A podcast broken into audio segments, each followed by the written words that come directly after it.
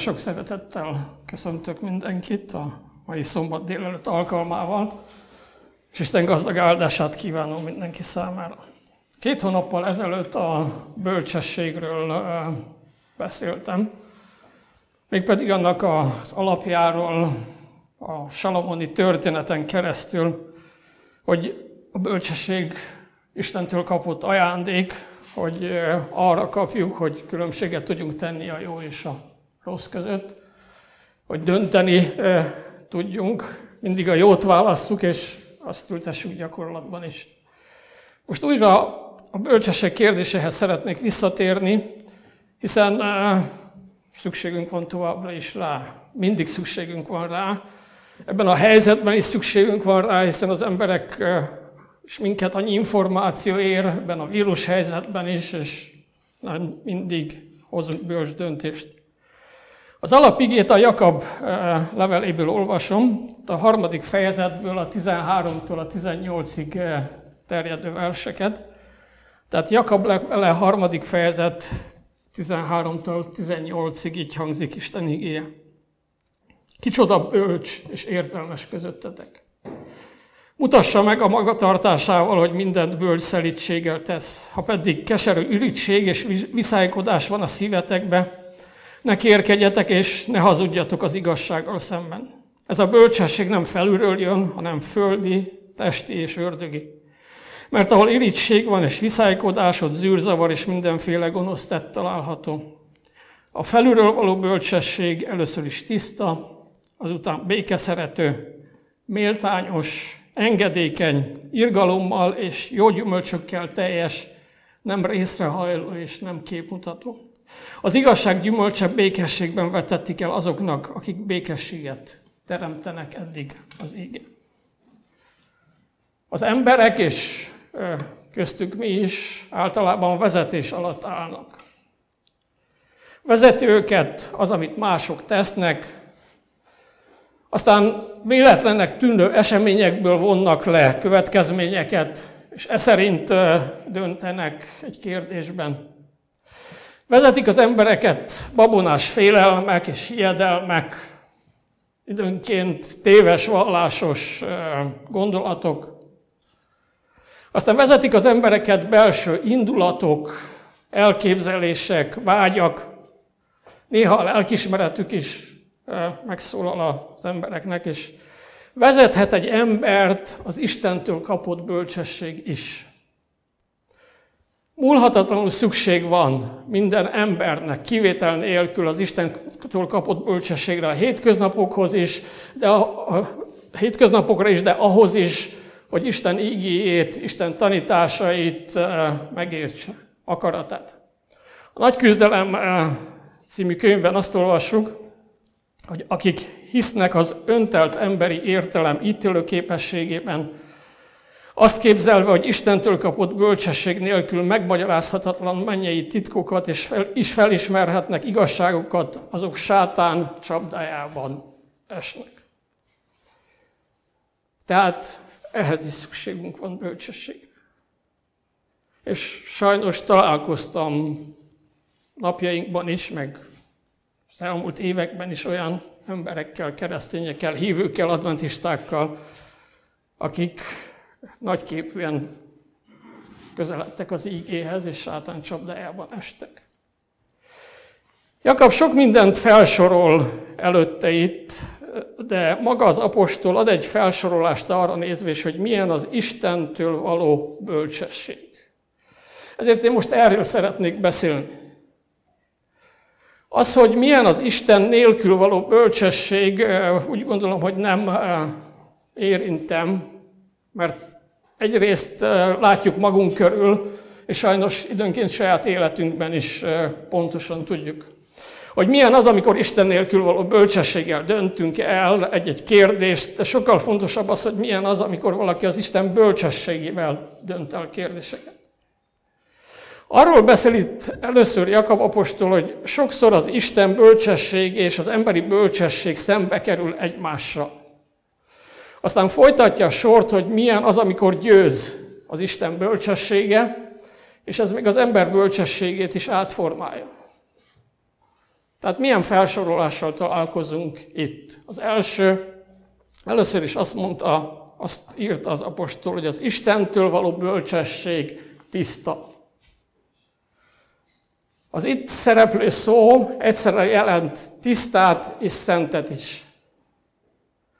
A szentség és a tisztasság mindig összefügg, mert ami Isten szerint tiszta, az egyben szent is. Aki magát Isten céljaira elkülöníti, vagyis vállalja a szentséget, az kéri az Istentől, az Istennel való szoros lelki közösségben újra és újra meg is tisztul. Aki magát Isten cél, céljaira, akaratának teljesítésére elkülöníti, mert a szent szó, mikor emberről van szó, ezt jelenti, hogy Isten céljaira elkülönített, az valóban tud az Isten szerint való módon, vagyis tisztán minden külső befolyástól mentesten Isten szerint való módon gondolkodni, és aztán dönteni és cselekedni. Vagyis tud szent módon élni. A felülről való bölcsesség azért tiszta, mert átmegy az Isten szűrőjén. És csak tiszta lehet, ha valami Isten szűrőjén megy át.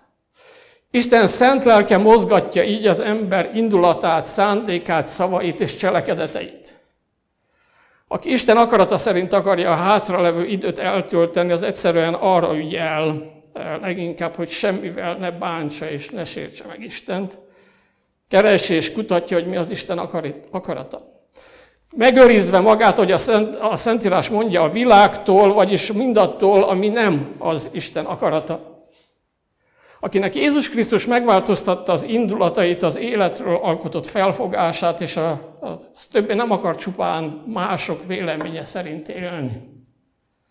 Az nem a döntéseiben, nem a Facebook, a Twitter, az Instagram, és írott, vagy íratlan, vagy sugárzott média befolyásolja. Azt nem a véletlenek tűnő események dobják ide vagy oda, nem az éppen kitárulkozó vagy becsukódó lehetőségek szerint akar élni, vagyis nem össze-vissza él, hanem rendezett élete van. Nem fellobbanó érzelmek, egyszer nagyon magasan fönt, hányan vannak így, él aztán érzelmileg mélyre zuhan.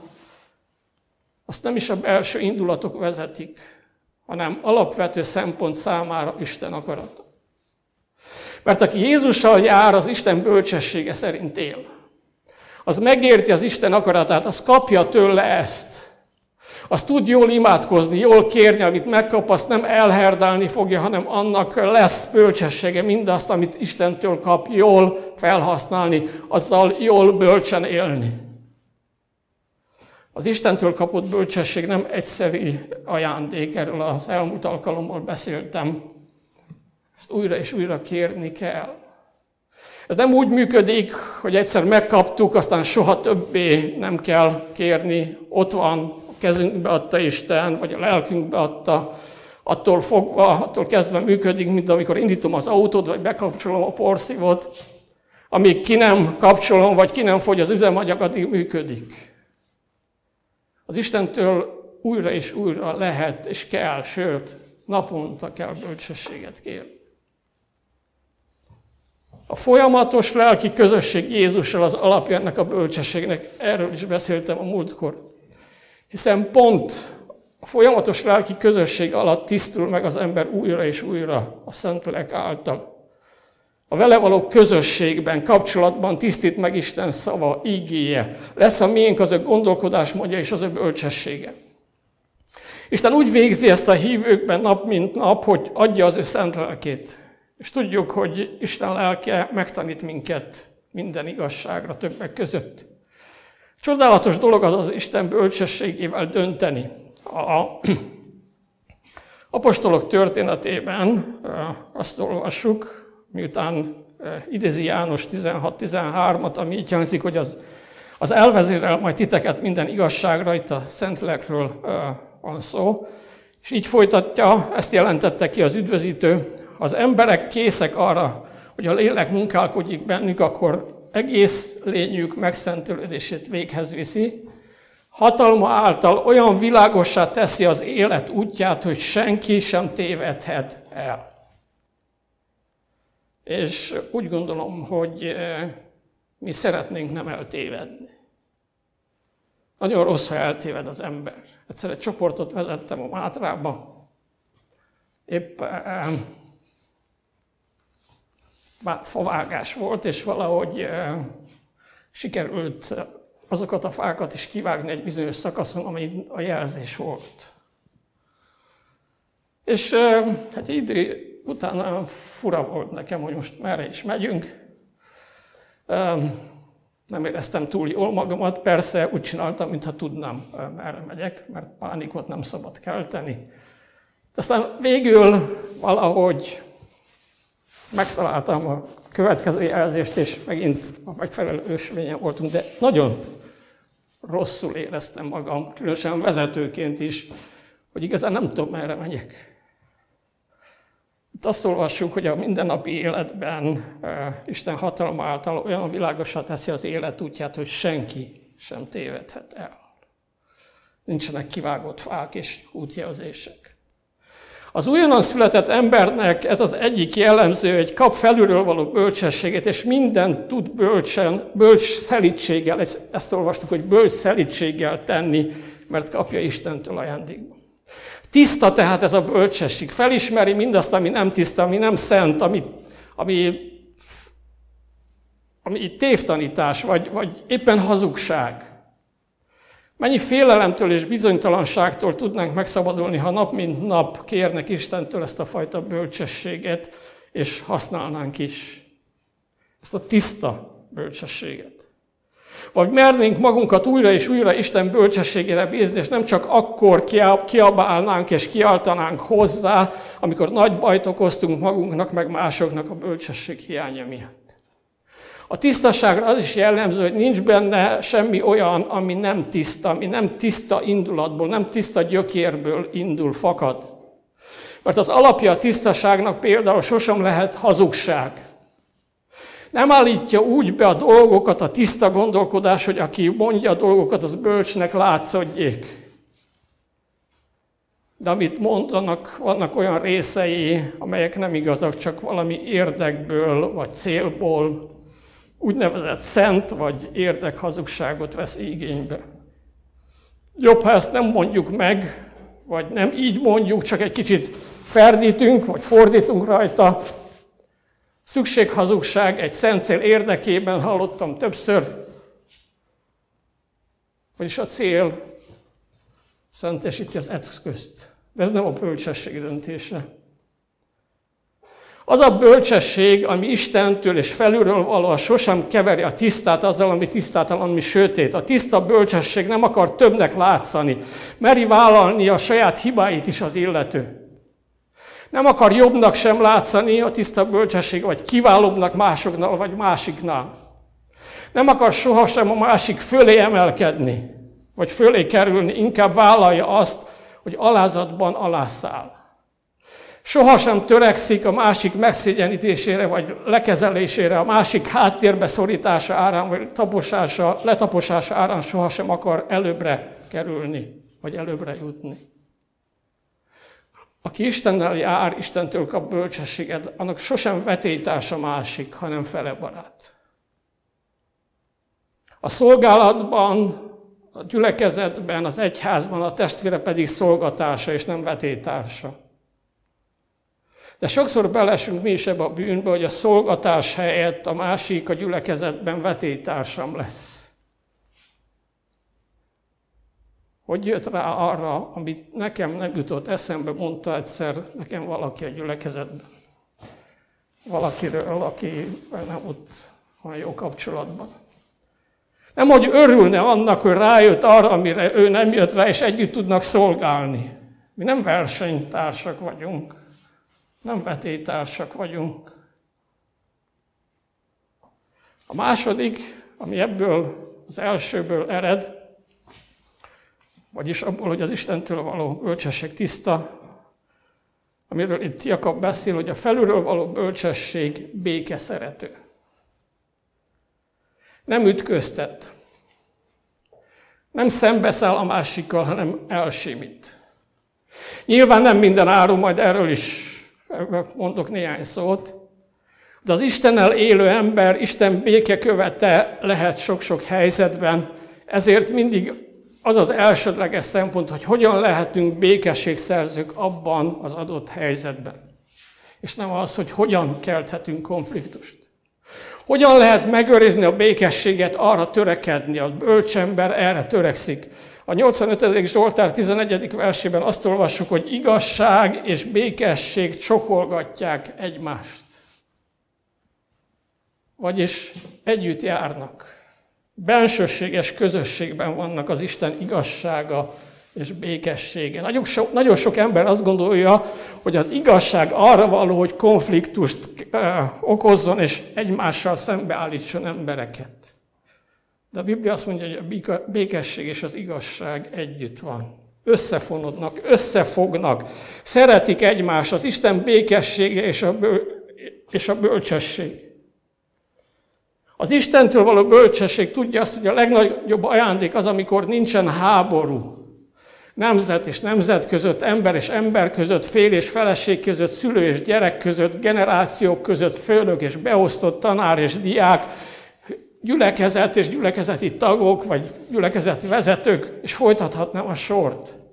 Amikor béke van, és békesség van, és nem dúl háború a családban, meg a hivatalban, meg az iskolában, meg a gyülekezetben, Jézus nem véletlenül mondja azt, hogy boldogok a békesség szerzők.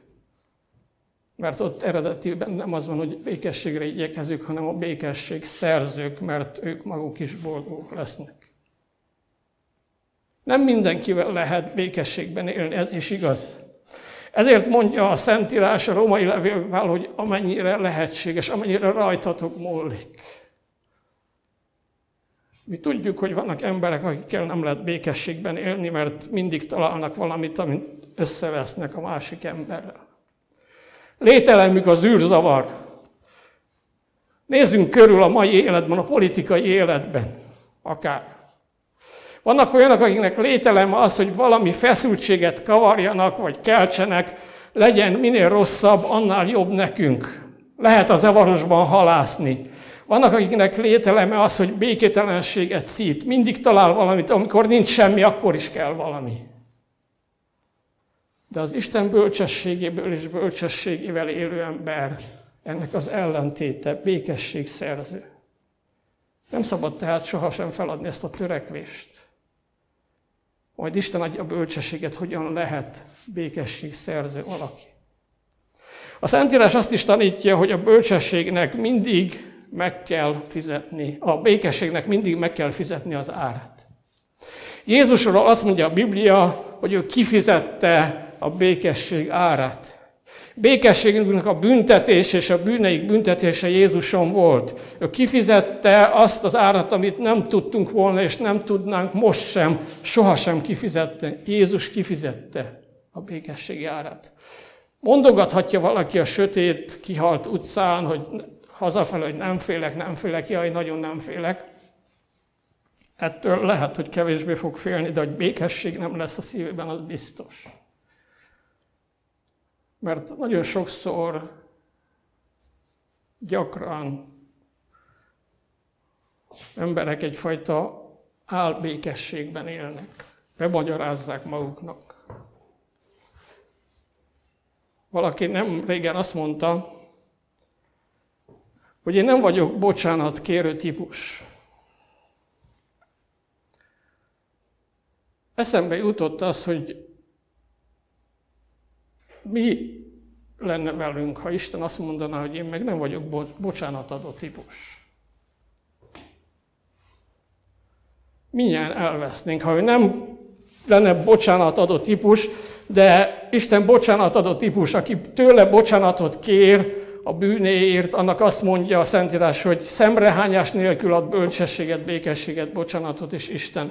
Lehet, hogy bizonyos helyzetekben nem könnyű bocsánatot kérni, vagy akár a másik lelki adosságát elengedni, de mégiscsak megtermi a lélek gyümölcsét, a békességet az, aki békesség eh, szerző. Pátriárkák és Proféták című könyvben azt olvassuk, hogy a megszentelt keresztény élet mindig világosságot, vigasztalást és békességet áraszt. Az ilyen élet tele van Krisztus lelkületével, és a keresztény ember bárhova megy is, mindenütt ott hagyja maga után világossága fénylő lábnyomait. A harmadik jellemzője Jakab szerint az Istentől vagy a felülről való bölcsességnek, hogy méltányos és engedékeny. Mi általában úgy érezzük, hogy az engedékeny szónak valami rossz csengése van. Az eredeti szövegben ez a két szó szinonim szó. Azt is jelentik, hogy könnyen rávehető a jóra. Minket mire lehet könnyen rávenni, rábeszélni? Szerintem sokan vagyunk, akik most hallgatjuk az ígét, hogy ha szeretnének rábeszélni minket egy bankrablásra, felháborodottan tiltakoznánk, hogy hogyan képzeli az illető. Hogy jut egyáltalán ilyen eszébe, hogy hogy én hajlanék arra, hogy kiraboljunk együtt egy bankot, de arra rábeszélhető vagy, hogy otthon megtartsd minden nap a családi elhitatot? Mert itt a jóra való rábeszélésről van szó. Mit mond az íge? Könnyen rávete, rávehető a jóra az Istentől kapott bölcsesség. Ez igaz ránk? Tényleg könnyen rá lehet venni minket a jóra? Például arra, hogy naponta hűségesen olvassuk Isten igé. Könnyen rávehető, rábeszélhető a jóra. Nem fordítva van. Két perc alatt rábeszélnek minket a rosszra. Ha valaki azt mondaná, hogy gyere, gyűlöljünk együtt, valószínű, hogy felkapnak a fejünket, de aki burkoltabban teszi, akkor talán észre sem vesszük.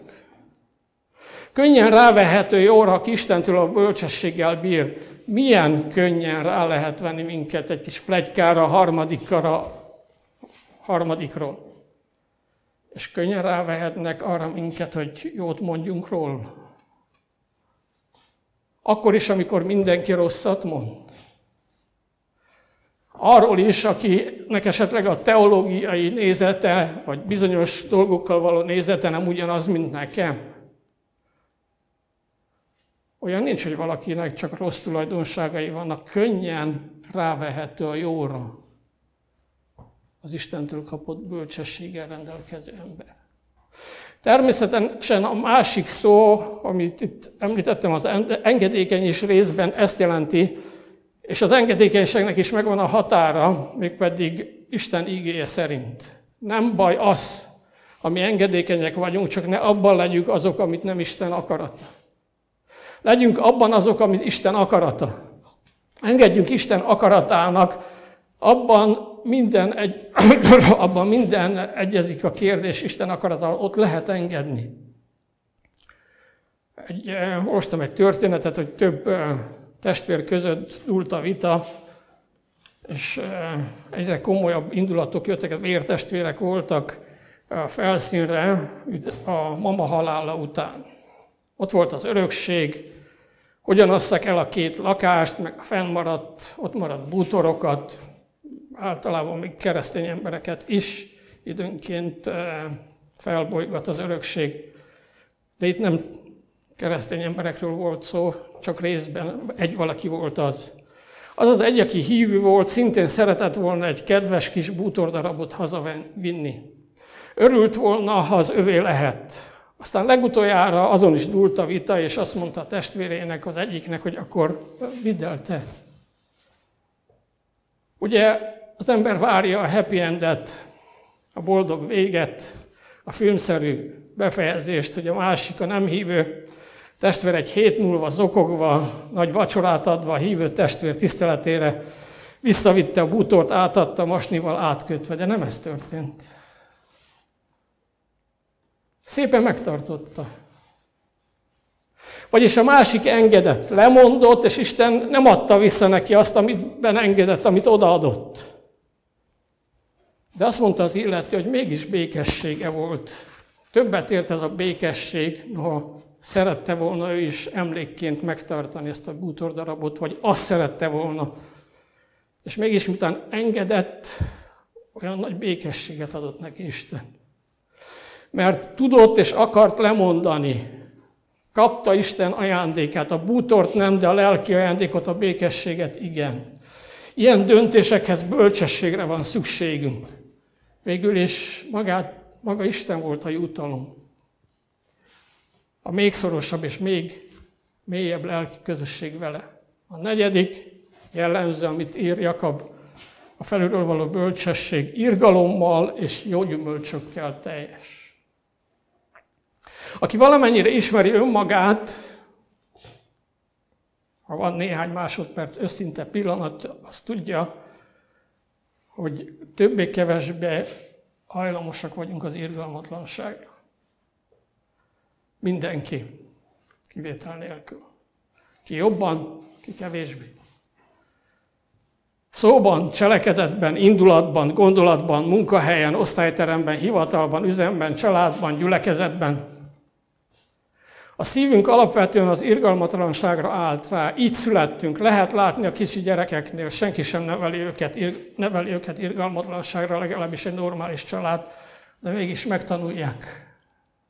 Akár az óvodában, vagy még otthon, vagy az iskolában.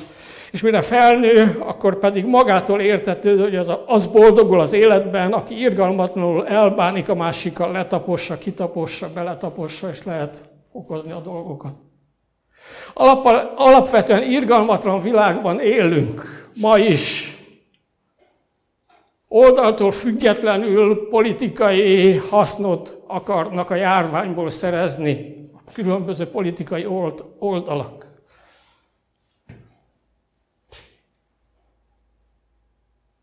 A gazdasági vezetők is. Persze vannak jó szándékú emberek is, akik más csinálnak. Az emberi központ, az ember központi lényegévé vált az Isten nélkül az irgalmatlanság. Kire leginkább jellemző, jellemző leginkább az irgalom? A mindenható Istenre irgalommal megszánt minket, és elküldte Jézust, az egyszülött fiát. Aki tehát ezzel az irgalom, irgalmas szeretettel szeret, szereti a másik embert, az keresi a lehetőséget, nem várja, az keresi, mikor, hogyan és kivel tudna irgalmasságot cselekedni. Az például engedi megtalálni magát, találjanak csak meg, ha tudjak irgalmasságot cselekedni, az engedi megtalálni az idejét, a kezét, a gondolatait, még a pénztárcáját is cselekszik a pénzével is az irgalmasságot. Mert ezt tanulta Istentől, mert az irgalmas Isten irgalmából élek naponta. Tudjuk, hogy mit érdemelnénk Isten nélkül. Tudom, hogy milyen irgalmasan cselekedett velem Isten, hogy megtalált, megszánt, megkeresett, megváltott, nevén nevezett, és Jézussé lehettem. Az ilyen embernek termő élete van, azt mondja, gyümölcs termő. Az ilyen bölcsesség, ami irgalmasságot is gyakorol. Termi a lélek gyümölcsét. Jézus azt mondja, hogy boldogok azok, akik irgalmasságot cselekesznek, mert irgalmasságot nyernek. Átélik, hogy Isten újra és újra velük is irgalmasságot cselekszik. Megtalál téged az Isten, amikor általad akar másokkal irgalmasságot cselekedni? Vagy valahogy úgy elkeveredsz ilyenkor mindig, hogy nem talál az Isten. Lehet, hogy egy idő óta már nem is keres. Legyünk nyitottak és készek arra, hogy megtaláljon minket az Isten, és küldjön másokhoz. És az ötödik, amire az apostol felhívja, itt is két kifejezés van az olvasók és hallgatók figyelmét, hogy a felülről való bölcsesség nem részrehajló és nem képmutató. Újra és újra megkísért minket, hogy részrehajlók legyünk. Hogy kivételezzünk. Hogy aki közelebb áll hozzánk, azzal szemben elnézőbbek vagyunk. Ez akár a politikai életben is látható, ha valaki két személy ugyanazt elköveti, a másik oldal neki esik, a saját oldala megvédi. Mert részrehajló az ember. De az egyház életben is látok ilyeneket, hogy valaki, akire valami miatt úgy gondoljuk, hogy a mi elképzelésünk szerint magyarázza az ígét, hogy úgy közelít kérdésekhez, ahogy mi elgondoljuk. Ha, vala, ha egy ilyen személy egy hibát elkövet, akkor olyan irgalmasak vagyunk vele szemben. De egy másik, akinek a, akivel valahogy nem egyezik a gondolatunk, meg a teológiánk, ugyanazt elköveti, könyörtelenek vagyunk vele szemben.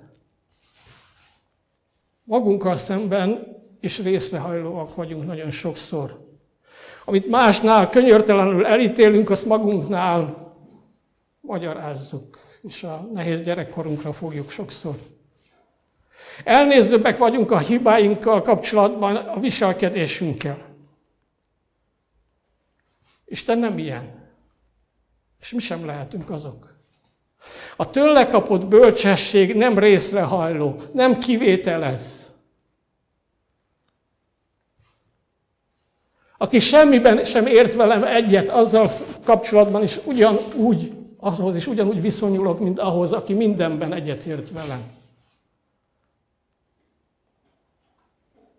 Aztán a másik, amit említ, a képmutatás, azt mondja, hogy nem képmutató felülről jövő bölcsesség.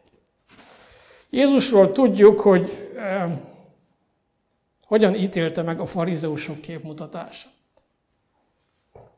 Ez volt az egyetlen csoport, akikkel majdnem semmit se tudott kezdeni.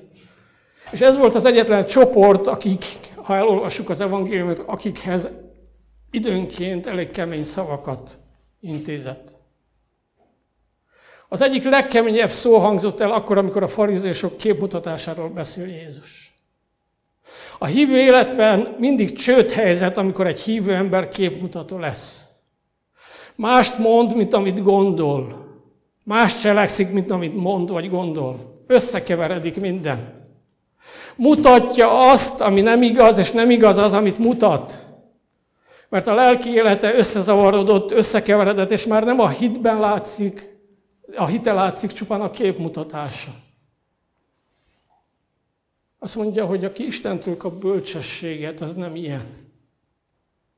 Egyébként a képmutatás a keresztény életében akkor is jelentkezhet a, a keresztény fejlődés, növekedés útján valahol megreked és elkezdi utána csak mutatni azt, amit esetleg elvárnak tőle. Ez a bűn, nagyon, ez a bűn nagy, nagy mértékben megnehezíti a, kö, a közelünkben élők Istenhez találását is. Látja, hogy nem fedi egymást a cselekedet, a szó, a gondolat és az indulat. Isten gyalázására ad lehetőséget az, aki képmutató. Erre példákat láttunk, nem a saját közösségünkben, de a tágabb hazánkban, amikor olyan emberek, akik keresztény értékeket eh, képviseltek, legalábbis szóban, méltatlan helyzetbe kerültek és lebuktak. Ilyenkor az ember nem gondolkodik azon, hogy ilyenkor nem csak magára hoz szégyent, hanem igazán Istenre. Végül is az Isten bölcsessége és vezetése sokkal bensőségesebb lelki közösség, mint hogy csupán a szükség idején hívja valaki Isten segítségül. A tőle kapott bölcsesség belső lelki közösség a mindenható Istennel. Isten bölcsessége ajándék, ezt is említettem a múltkor és csak úgy kaphatjuk meg, ha újra és újra kérjük. Az ajándékot, tudjátok, nem lehet kiérdemelni. Bár időnként keresztényként szeretnénk. Csak nem tudom miért. Mert ajándék. Azt mondja Jakab egy másik részben, hogy akinek nincsen bölcsessége, kérje Istentől, de kételkedés nélkül is megadatik neki. Csak bölcsességet ad nekünk Isten. Azt mondja az íge, hogy Jézussal együtt kapunk meg mindent. Szintén a római levélben van, ha jól emlékszem, hogy hogy ne adna nekünk mindent Jézussal együtt. Nála nélkül nincs bölcsesség, vele együtt igen. Aki kér, Isten, kér Istentől Jézust, vagyis a vele való közösséget, az megkapja Jézus Krisztust a Szentlélek által, az belül hazaviheti, annak a szívében be, beköltözik, az el tudja mondani, mint Pál, hogy élek többé nem én, hanem él én bennem a Krisztus. És az átéli felismeri, hogy ahogyan most döntött, az az Isten bölcsessége volt, bölcsessége volt, és nem a sajátja. Tud vele élni általa bölcsességgel, és bölcsességet és vezetést kap. Eljuthatunk oda, hogy tényleg tudunk a legtöbb esetben mindenben bölcs, szelítséggel cselekedni, hogy írja itt Jakab. Vágyik-e a mi szívünk erre? A kérdésekben, a helyzetekben Isten bölcsességével szeliden cselekedni. Olyan nagy ajándék ez. Ma Isten ezt akarja nekünk adni, hogy mindent bölcs tudjunk cselekedni. Kérjük újra és újra ezt a bölcsességet, amely eh, a Jakabi felsorolás szerint a felülről való bölcsesség először is tiszta, aztán békeszerető, méltányos, engedékeny, irgalommal és jó gyümölcsökkel teljes, nem részrehajló és nem képmutató. Hogy most végigfutottunk ezen, ezeken a tulajdonságokon, hogy hozzáállásokon, akkor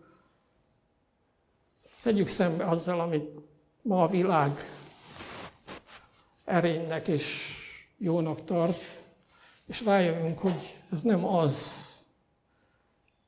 amit a világ kér, vagy a világ adna, ez az, amit Isten ad, és Isten kér tőlünk. Amen. Mennyi jó atyánk, teremtő és megváltó Istenünk. Itt állunk előtted, és továbbra is hálásak vagyunk Te neked. Hálásak vagyunk azért, hogy újra a bölcsességre irányítottad figyelmünket, és hálásak vagyunk azért, hogy te ezzel újra és újra meg akarsz ajándékozni. Ott, hogy felismerjük ennek az óriási ajándéknak a lehetőségnek a voltát, azt, hogy, hogy milyen fontos a mi mindennapi és keresztény életünkben. Köszönjük azt, hogy ezt nem úgy magunkban kell kifejlesztjük valamilyen módon, hanem a veled való szoros kapcsolatban, veled való napi élő kapcsolatban kapjuk ezt meg, ha kérjük, és az ígét tanulmányozzuk. Urunk, hát, hogy ilyen bölcsességgel rendelkezzünk, amelyben, amely által valóban el tudjuk dönteni, hogy mi a jó és mi a rossz, és a mindennapokban, amikor gyakorlatban éltetjük ezt, akkor ez a bölcsesség nyilvánuljon meg bennünk, ami tiszta, ami békesség szerető, békesség teremtő, ami irgalmas, ami gyümölcs termő, ami nem részrehajló, ami engedékeny, méltányos, és nem képmutató. Hát, hogy mindez igaz legyen a mi életünkre is, döntéseinkre, gyakorlatunkra. És hogy így éljük a mindennapokban az életünket, egyrészt bemutatjuk a te szeretetedet, másrészt készen vagyunk, hogy fogadjunk téged, hogy találkozzunk veled, amikor beteljesedik ígéreted, ami reménységünk, hogy Jézus jön. Hálásak vagyunk ezért te neked, és köszönjük, hogy ott majd ez a bölcsesség mindenkinek életének a része. Ott már természetes. Addig is újra és újra kérjük ezt az ajándékot tőled, atyánk. Amen. Maga pedig a békesség Istene szentelje meg titeket mindenestől, és őrizze meg a ti egész valótokat, mind lelketeket, mind testeteket fedhetetlen a mi Urunk Jézus Krisztus eljövetelére. Hű az, aki elhívott titeket, és meg is cselekszi azt. Amen.